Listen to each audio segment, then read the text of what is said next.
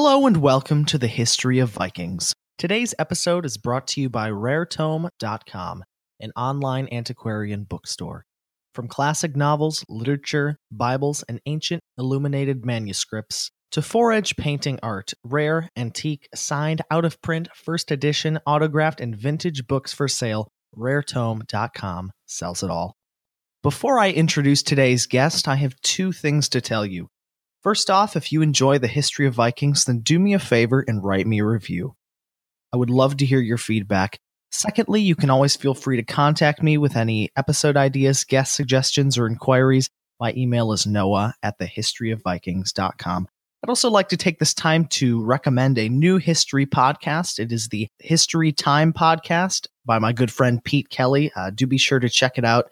And that is the History Time podcast. Today, I'm joined by Professor CJ. He is the host of the Dangerous History podcast, which I was a guest on. Highly recommend you check it out. And I'm really excited to get into our topic of discussion today, which is how to study history. And I think it's uh, very relevant for obviously myself as a history podcaster and all of you out there listening, all you uh, amateur historians and, and history buffs. So, Professor CJ, thank you so much for joining me today. Hey, you're welcome. My pleasure to be here. So, you know, CJ, you're a, a professor of history. That's kind of your day job, if I'm correct. Is that right? Right. When going about studying history, any topic of history, whether it be Vikings, um, you know, the British Empire, um, you know, medieval things, ancient history, when going about studying history, as a history professor, how do you go about that? That's kind of a, a you know massive question.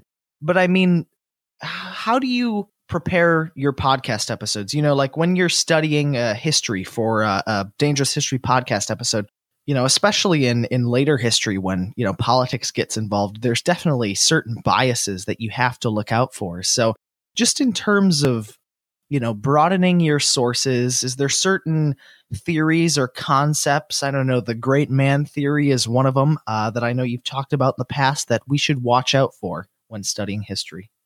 Well, I mean, there's there's a lot of potential biases out there. Um, I would I would recommend that somebody look into just the overall concept of what's known as historiography, um, which, for those who don't know, is kind of the study of how historians have studied and written about and taught about history. So, what you find is that there's there's always going to be different schools of thought about various historical topics, and that over generations as as times change and as generations change and as new theories and new ways of interpreting things come along then things will shift and different different schools of thought will sort of come in and out of fashion and that sort of thing.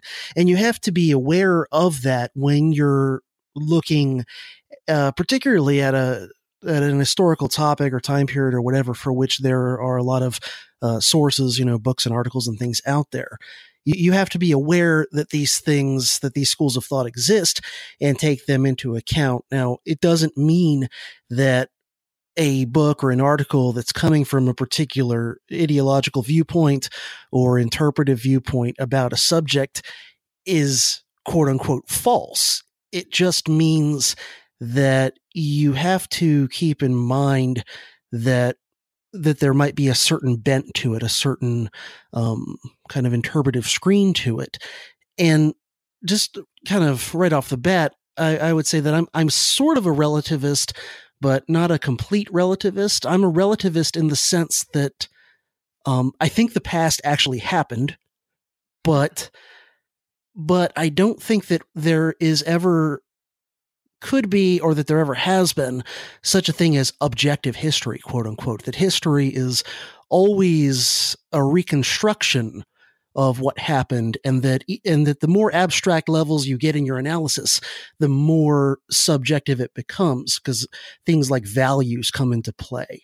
So you know it's it's always people always have a tendency especially if they've never really like studied and thought of these things at this level to to basically when they run into a, a, history book or article that is from a different point of view than their own to say that it's false or to say that that's not the objective uh, version of it the version i believe in is the objective version. And i'm a relativist in the sense of i don't think there is such a thing as objective history. Now that doesn't mean i don't believe that there are such things as facts but as soon as you start moving beyond the realm of measurable, relatively quantifiable sorts of facts, you start getting into the realm where the historian's ideology can't help but color even things like what sorts of topics they think are worth looking into, or what sorts of sources, in terms of primary sources, the historian thinks is worth consulting or not worth consulting. So all of these things are inevitably going to be colored by the historian's ideology. And unfortunately, the way academia works has a tendency to to produce a lot of groupthink and a lot of conformity where people just kind of reiterate the interpretive points of view that they were taught in graduate school. And then these things just kind of stick around for generations without a whole lot of um, internal critical thinking going on.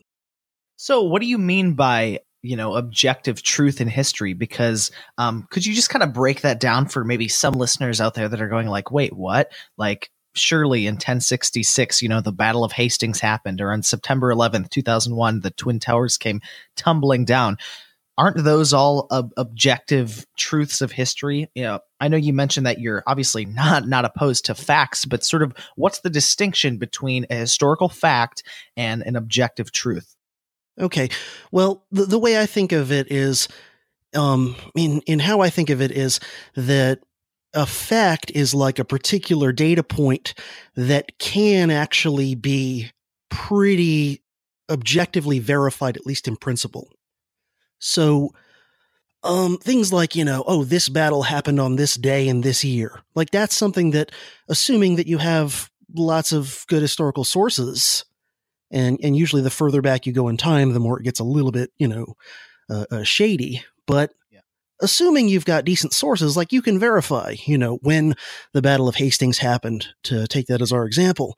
But but then you know what is what does that mean, right? You can say, oh, this battle happened, and that you know this side won the battle, but then as soon as you want to go anywhere beyond that in terms of of your analysis like well, well, why? Why, why did the battle happen there and that way? Why did the side who won win? You know, as soon as you start getting, getting into analyzing causes and effects and then abstracting on to the level of what you might, for lack of a better term, think of as meaning, you know, okay, why did this battle happen this way? Why did the side win that won and the side that lost lose? And then what does this mean? Like what what does this mean in the grander scope of the history of this particular time and place? And these sorts of questions. As soon as you start getting into those those sorts of things that I think for most people who get interested in history in any way, those are the things that make history interesting. You know, part of the problem, in my opinion, of the way history is often taught in conventional school is it's just sort of taught as like a timeline. It's just sort of taught as like a laundry list of key terms and dates and this sort of thing. And there's no, there's nothing tying it together uh, in any meaningful way and that sort of thing. And as soon as you start getting to the level of, of analyzing meaning and causes and effects, you end up in a realm where it becomes harder and harder to have the same objective measures that you could have just questions like, okay, what day did this battle happen? And another thing, um, in terms of how I look at this is that the so-called social sciences, which I have kind of some problems with that uh, terminology, but the so-called social sciences in most instances can never be as objective as the natural sciences. And even the natural sciences are not as objective as, as non practitioners often think. But, you know, there are certain things that can be more or less objective. Like if you want to find out how two particular chemical elements react with each other, um, you can do an experiment and find out. And if you can repeat this experiment uh, and it turns out the same way every time, you can pretty much, you know, propose a pretty strong uh, uh, hypothesis that, you know, combine these two things and you're going to get this compound over here.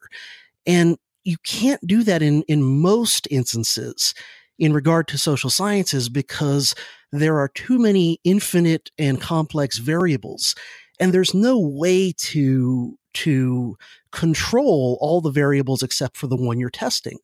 And you can't run controlled experiments of time periods and civilizations that are gone, even things that happened a few years ago. You can't rerun, um, you can't rerun the 2016 election to take an example and change a couple of variables and find out, you know, what does it do? And, and so therefore, if to, to take this example, if you're writing a book about recent history and you're writing, oh, the 2016 election turned out the way it did because of variables X and Y, there's really no way you can you can verify that in the same degree that say a physics person, a, a physicist could could verify a, a theory about physics.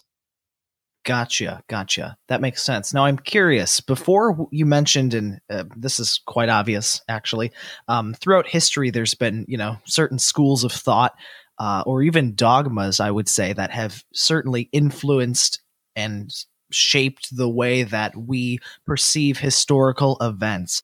Not really limiting to one time period, but are there any like specific schools of thoughts or or even you know um, dogmas religious dogmas political dogmas throughout history that have shaped in the most powerful way the way that we view history. Are there any ones that are exceptionally notable and that have been um, super powerful in controlling the way that we perceive history? Um, one one that has been very powerful for maybe the last 150 years or so would be something like marxism where you have uh, this you know, kind of grand narrative that claims to be able to explain everything about how history has worked itself out up till now and claims to be scientifically able to predict what's going to happen going forward. And so, um, you know, there's, there have been Marxist historians ever since Marx. And that to me is an example of, of a particular, um, kind of ideological schema that you know some some marxist uh, historians and intellectuals are more rigid and dogmatic about it.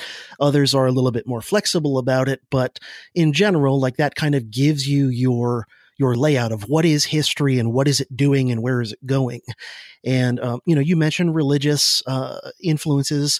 That's you know less of a thing amongst uh, professional historians in modern times who tend to be relatively secular as as individuals but certainly throughout much of history and even in some circles still today you know there's a lot of people who who still believe that a particular you know religious prophecy or whatever um, is is working itself out uh, going forward and that things that happened in the past can also be plugged into um, explaining you know whatever the particular prophecy is. And you know then you've also got um, for for lack of a better term, let me, let me think how I want to put this. I'm kind of losing my train of thought. Um, you have people who um, let their their nationalism color their view of history and so, you know, and, and every country to some degree probably has this. I don't know. I've not studied the native historiography of a whole bunch of different countries around the world, but, you know, I would imagine at least to some degree that France has this kind of going on in French history, history, um, and, you know, Russia and, and the UK and so on. But that's another thing that started a little bit earlier than Marxism, but has also been very influential the past 150, 200 years is, is nationalism, where people have have these ideas about what what their nation is and and and its past and where it's going, and very often they're kind of shoehorning the facts into what they want them to be to fit their their uh, their narrative. So that's that's an, that's another example. I think nationalism, along with uh, you know another example being being certain religious ideas and, and and Marxism being a third, and we could probably come up with with others as well. Gotcha, gotcha. No, no, that that entirely makes sense to me. Another question I'll ask you is: Does the state control history as of today? Well, um, I think to some degree it does, and how much it does, it depends on where you are. Obviously, to take an extreme example, I think North Korea uh, has has history that you know, in terms of what's taught at their schools and everything that is pretty clearly like directly state uh, controlled, top to bottom. In in a relatively freer country like the United States, or you know the countries of Western Europe or Canada or whatever you know so-called first world countries, the the state influence on the teaching and and publishing and researching of history is less blatant and ham-fisted than in a place like North Korea. But mm. in some ways i think it's more effective because it's it's slicker it's more subtle. And so you know if if you stop and think about the ways in which um, the state can can influence history without going to the to the point of like overt censorship and all that but you know think about like how many colleges and universities are are state schools and then think about how many that are nominally private still are to some degree um, dependent on the state, whether it's you know government backed student loans or you know government um, grants and things like this.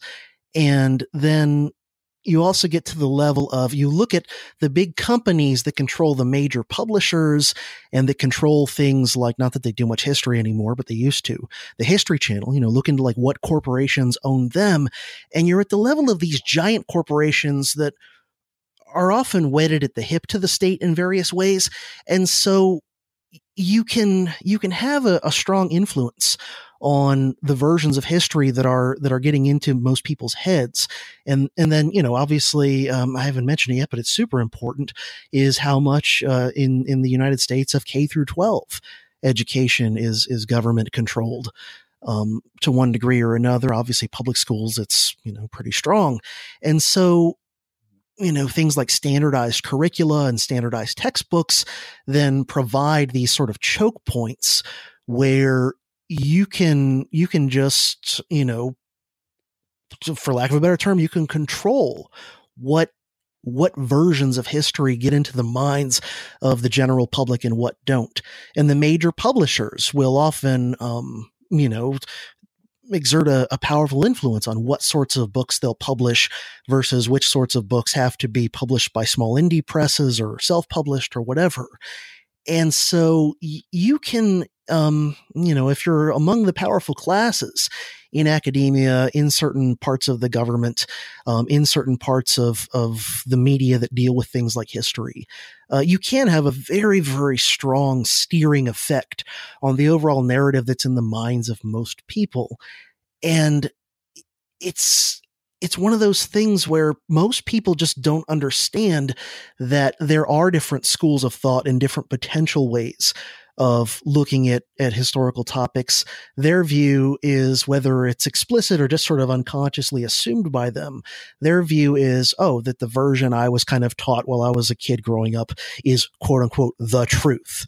And that anyone who, who challenges that has something wrong with them. You know, they're, they're of a, a scary alien ideology or they just, you know, hate my country or whatever it is.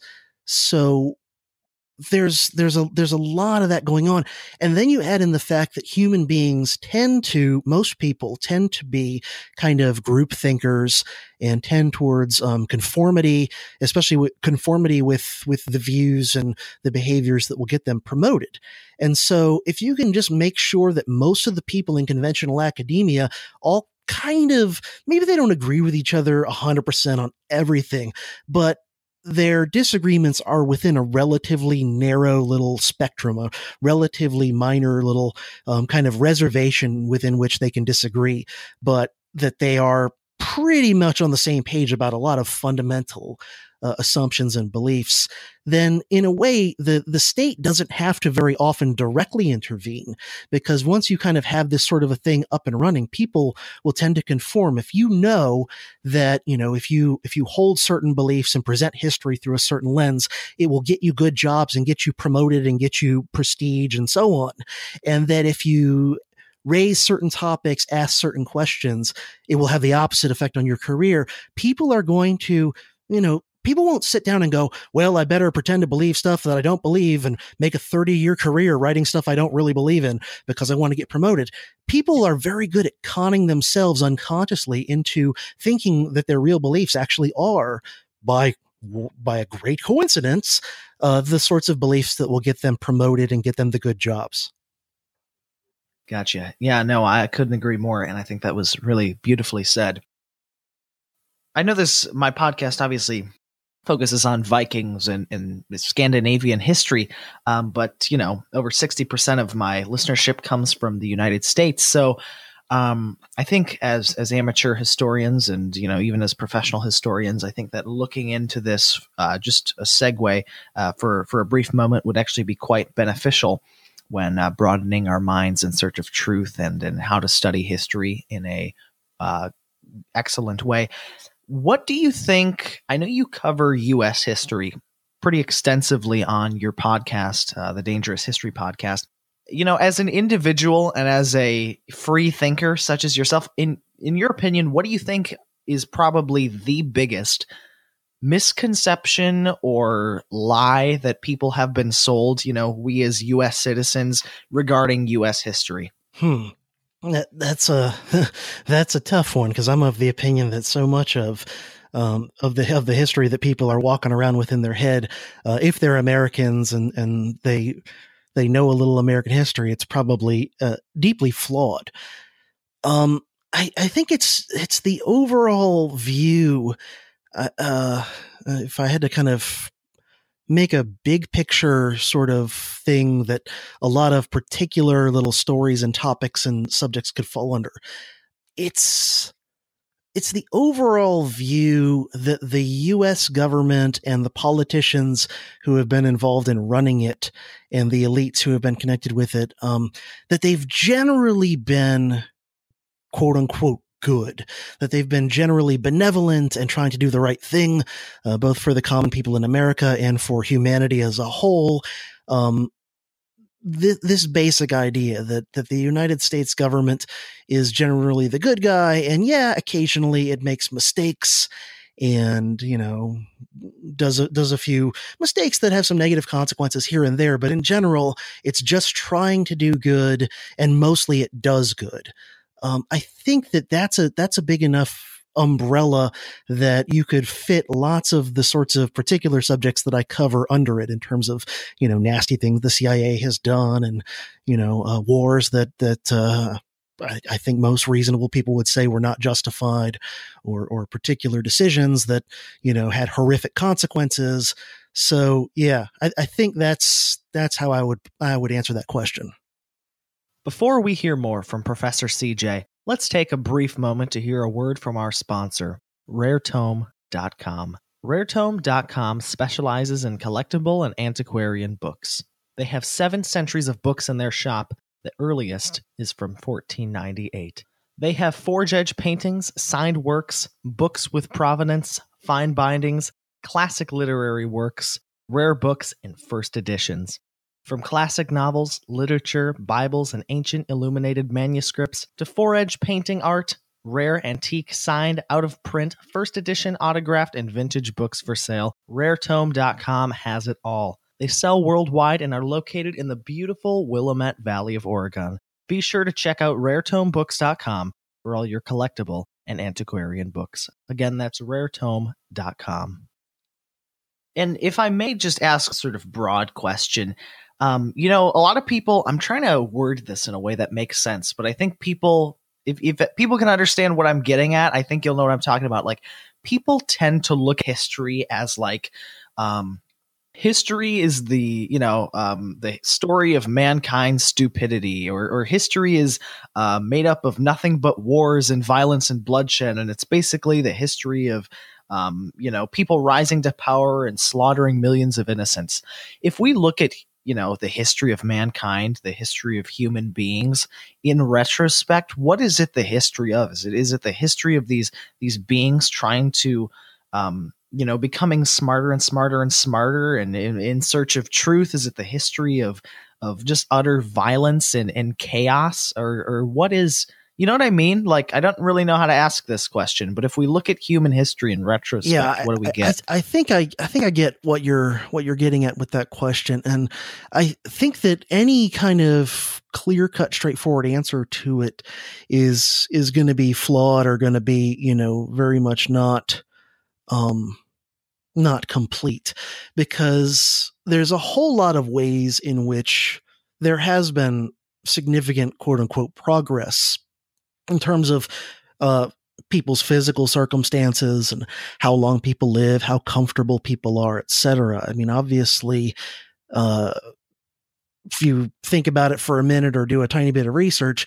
it quickly becomes obvious that you'd rather be a person that's like on the poverty line in a modern day first world country than you would be like to be a, a king. Um, you know, just five, six hundred years ago, let alone even further back in terms of your, your basic, uh, comfort of your daily life. I mean, if you go back kings used to be covered in fleas and parasites and you know going to the bathroom in their chamber pots and they're catching the plague like everybody else you know yeah. so i mean yeah. when when people ask me like oh what's the what time in history would you want to live my answer is always well now um, un- unless I could maybe go even further into the future into a place when things are even better, but I don't know if, you know, if such a place will exist or not. But um, you know, I'm I'm happy that we have modern medicine and um, all the different technologies. You know, I, I, live in Florida, so I'm very very thankful for air conditioning. I, I think that's that's pretty pretty awesome. Um, you know, most of us would would be dead by the time we got to be 20 if not for modern medicine. Uh, so on the one hand, there's all that good stuff.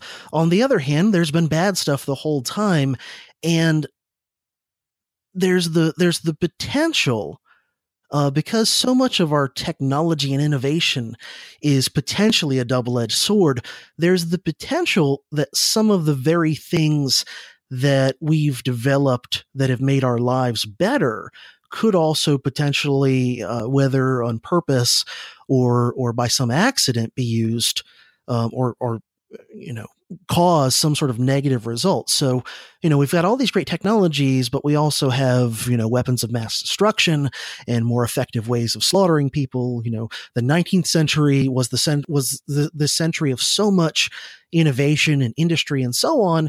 And then ultimately what ended up happening was that all that innovation was used in, in World War One to slaughter tens of millions of people. So it's kind of both. It's kind of both, you know, positive progress, but also potential danger and, and frequent kind of relapses into barbarism. And, you know, my own view for what it's worth is that what often tends to happen is that the people who tend to be the most effective at climbing the hierarchies of power, um, particularly within within a modern state, but also within certain types of the corporate world that they're the worst sorts of people in a lot of ways that if you if you think about the characteristics of a psychopath um, not the not the kind of popular conception that it's a crazy guy screaming and waving a knife but but a real psychopath you know this this conscienceless person but who's very cunning and calculating and often very charming and smooth um, if you if you list the characteristics of of a psychopath and you list the characteristics of a consummate politician, they're pretty close to identical. And so while I'm not saying that everybody who finds their way into a position of power is a psychopath, I'm saying that I think more of them are than we like to think. And um, that even those who are not end up having to behave in some of those ways in order to kind of uh, get along within those systems. So I think part of what's going on is is that you've got, on the one hand, you've got the history of the average person.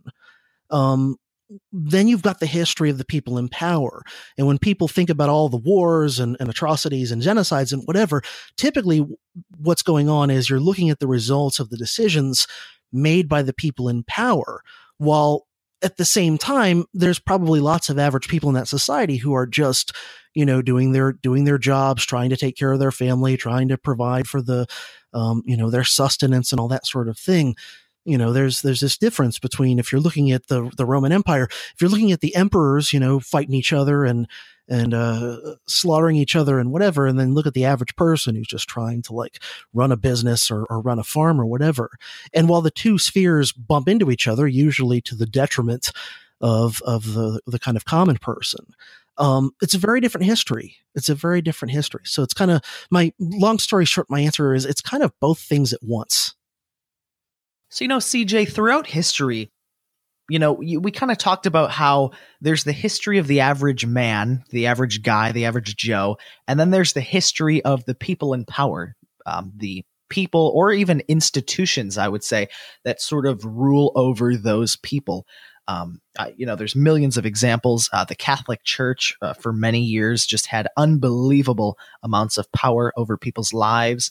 Uh, certainly, the feudal system, and then you know, as time goes on, later and later, um, more governments and et cetera, et cetera. Now, I'm curious: is history shaped by those people in charge? Is history the history of I want to say like great men and women, but um, it depends how you define great. Is history is our history as human beings the history of those powerful people and institutions that um, controlled our lives?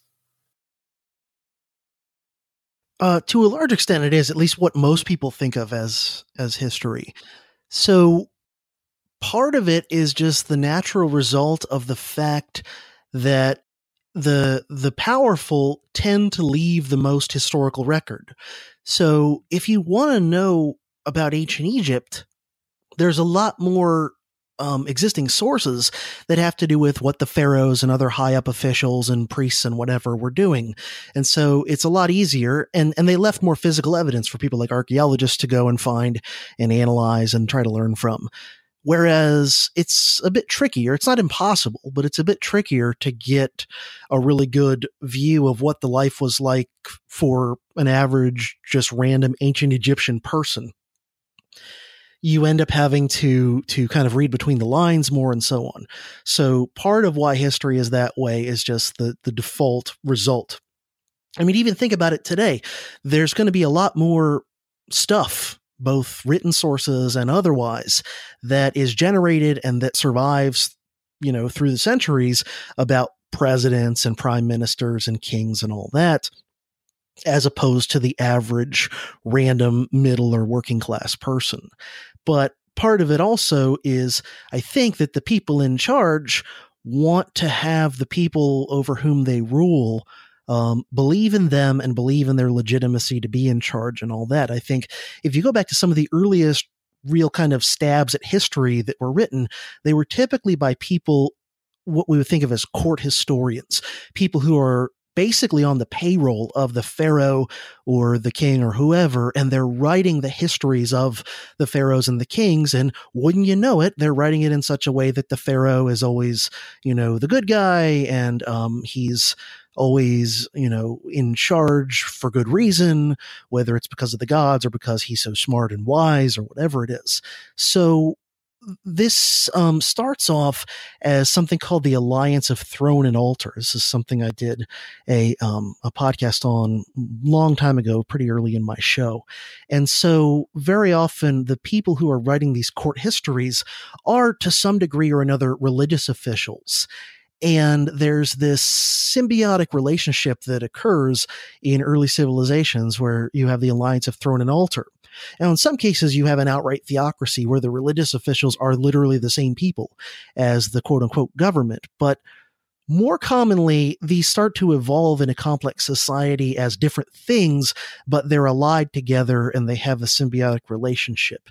And basically, what the religious officials offer to the secular ruler, the king or whatever, is legitimacy they can tell the people, and most of the people will seem to believe that the guy who's in charge is in charge because he is a god or because the gods put him there or he's buddies with the gods or whatever it is. And so it's not just that people should obey the king because he's got a bunch of tough guys with swords who are standing behind him. It's that, but also that the king is, you know, divinely ordained or whatever. And in return, the, the secular ruler, the king or whatever, can offer um, a protected monopoly status to to those religious officials. In other words, like use his his powers to make sure that other religions are not allowed to uh, compete in the the marketplace of ideas. And also, he can offer the religious authorities things like uh, tax breaks, maybe a cut of his his loot uh, that that he takes in from taxes or that he gets from conquering people or whatever. So there's this symbiotic relationship. The the the priest offers the king legitimacy, the king offers the priest protection and, and goodies and that sort of thing. And what seems to have happened as you get, um, particularly to the last 100 to 200 years, when people, um, particularly those who are who are kind of elites, are often more secular. You end up still having a same the same kind of relationship, only instead of the the altar part of the alliance of throne and altar uh, being being religious officials, more and more they are secular intellectuals. They are quote unquote academics, you know, professors and people at think tanks and all these sorts of things, and uh, uh, professional uh, academics and whatever. And they can still offer the modern nation state, even if it's a allegedly democratic republic type thing. They can still offer it legitimacy. They can still um, write books and, and and produce content and teach classes that basically say, you know, um, you should obey the, the the government, maybe not because it's divinely ordained anymore, but because it represents the will of the people and the common good of the nation, and all these sorts of things and so they're they're um, you know offering legitimacy to the ruling class while the ruling class is able to you know give them cushy good paying jobs at uh, state universities and other sorts of goodies and also is able to um, the, the state can use its power to protect the monopoly status or quasi monopoly status of those professionals. So the state can establish things like accreditation and say, you know, only people who have gone through this process and have these particular qualifications are allowed to teach history or economics or political science or whatever it is.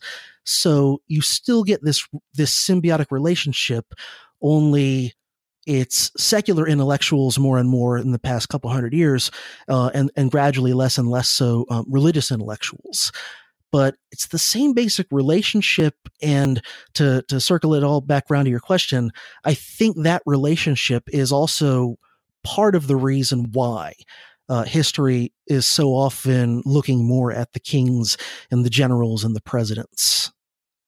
Mm, yeah, yeah, that makes sense. Now, um, I know you have certainly done this to an extent on your podcast, but if if somebody tried to, I don't know how this would work, like maybe a massive, like you know, two hundred volume encyclopedia or something. But if somebody tried to organize a history of the individual, basically uh, or even just looking at history from the the standpoint of individuals and by individuals i don't just mean the people like we talked about who were you know the rich and powerful the people making decisions and, and recording history. But i mean the people you know the medieval peasants the the farmers the factory workers of the industrial revolution etc is there any like individuals throughout history that you greatly admire? Sort of who are your your biggest inspirations as a historian? Who are who are your favorite historical figures Hmm.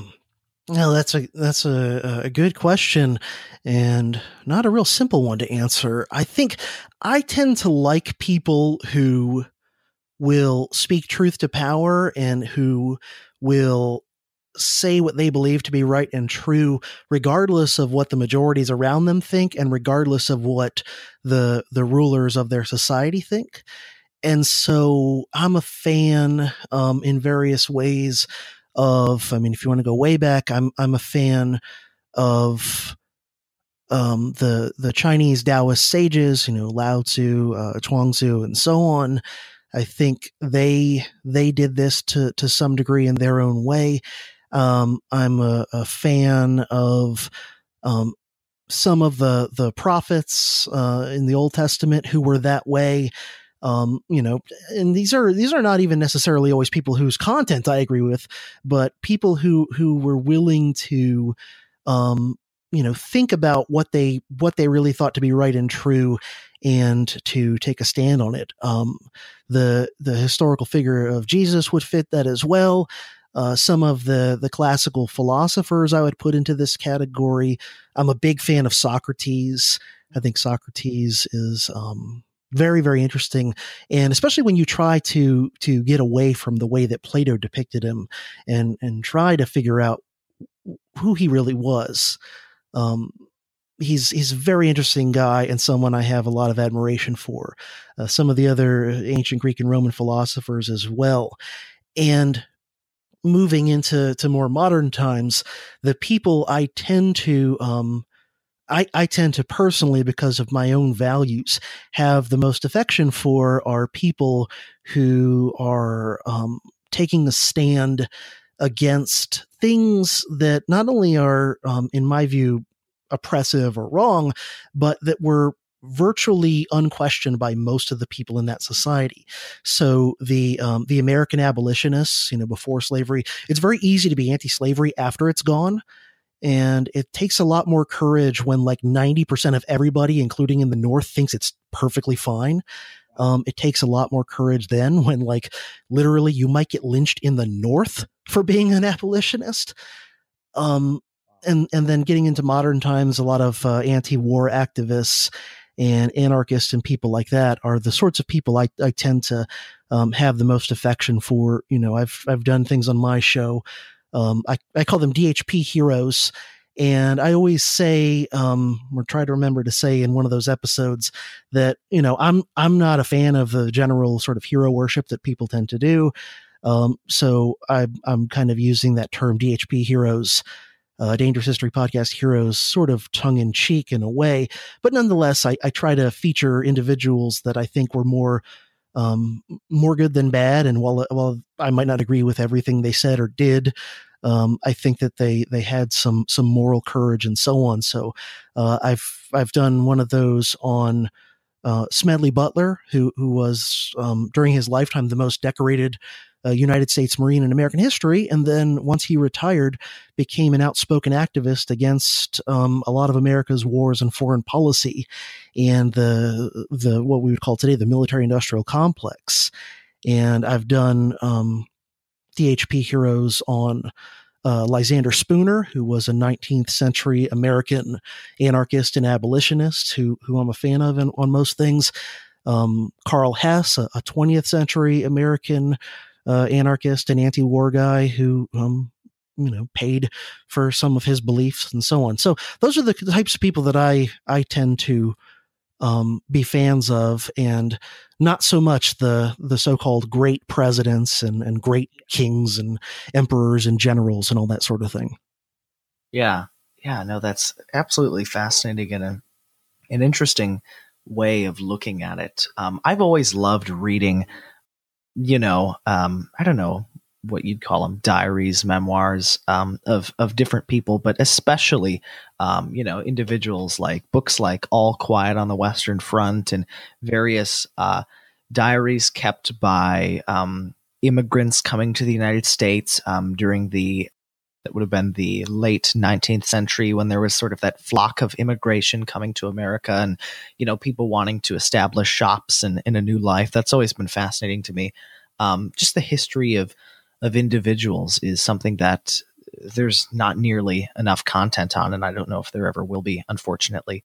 But yeah, yeah, there's always going to be a shortage of primary sources just because people like that leave less of a paper trail and all that. But certainly, you know, when you're able to, when when there are diaries or letters or other sources where you can really get a window into a quote unquote average person's life. Um, it certainly is is interesting and definitely worth looking into. Yeah, no, absolutely. It's it's such an eye opener, and it's just absolutely I- incredible. My last question to you is this: is I mean, it's kind of a natural human thing that um, people like to organize and form collective groups. I mean, there can be great benefit in this. I mean, if you go back to, you know, the era of the cavemen, um, if there was a bunch of cavemen, you know, looking to kill a giant, um, I don't know, what are those things called? Woolly mammoth. Um, obviously, you'd need four or five guys instead of just one to take it down. And um, when you're establishing, you know, cities and towns, that's sort of a collective effort are there any individuals that have risen to power throughout history that have done so in an individual way, um, in that they didn't leverage collective groups or or dogmatic institutions. Uh, it was, you know, they perhaps uh, notable entrepreneurs that, um, you know, they didn't uh, have government subsidies or anything. They actually used their own individual mind and power to um, become successful. Is there any people like that throughout history that are exceptionally notable? Yeah, there's a lot of them, and I think um, you you were right to raise entrepreneurs as a sort of category where you'll find uh, people like that. Now, there are there are people who um, you know become wealthy entrepreneurs because they're good at playing the political game and they're good at getting the government to give them subsidies and things as you alluded to and to um, get the government to put barriers in the way of their competition and i'm no fan of those people um, and then there are people who who rise just by providing customers with goods and services or whatever that the customers are happy to voluntarily vote for and, and pay for. And you know, I, I, think those people are um, generally admirable, especially when the things that they're doing are like really having a positive benefit for for a lot of people. Um, and then there are some people that kind of start off one way and go the other. There are some entrepreneurs who start off as as like truly free market entrepreneurs, just doing well because they're they're being innovative and they're running their business well and they're giving the customers what the customers want. And then um, some of them become successful and at that point they kind of switch to being more of a political entrepreneur and then they're then suddenly they don't like um, you know genuine market competition anymore. Suddenly they want uh, the the government to regulate things and whatever. Um, so yeah there are there are there are entrepreneurs like that. Um, to a large extent uh, James J. Hill who was a railroad entrepreneur in the late 19th century. Um, you know people can read read the book uh, Myth of the Robber Barons to get um, some of his story. Um, there was another. There was a. Um, there was an African American entrepreneur whose name I'm blanking on, who I found out about when I was doing research for my um, American Slavery series um, a couple years ago. And man, I can't remember what the heck his name was, but I believe he had been born a slave and then had either escaped or had been lucky enough to be one of those slaves where he had an opportunity to earn a little money on the side and eventually buy his own freedom. And then he became um, a sailmaker in, I want to say Philadelphia, but I could be wrong on that. I think it was Philadelphia.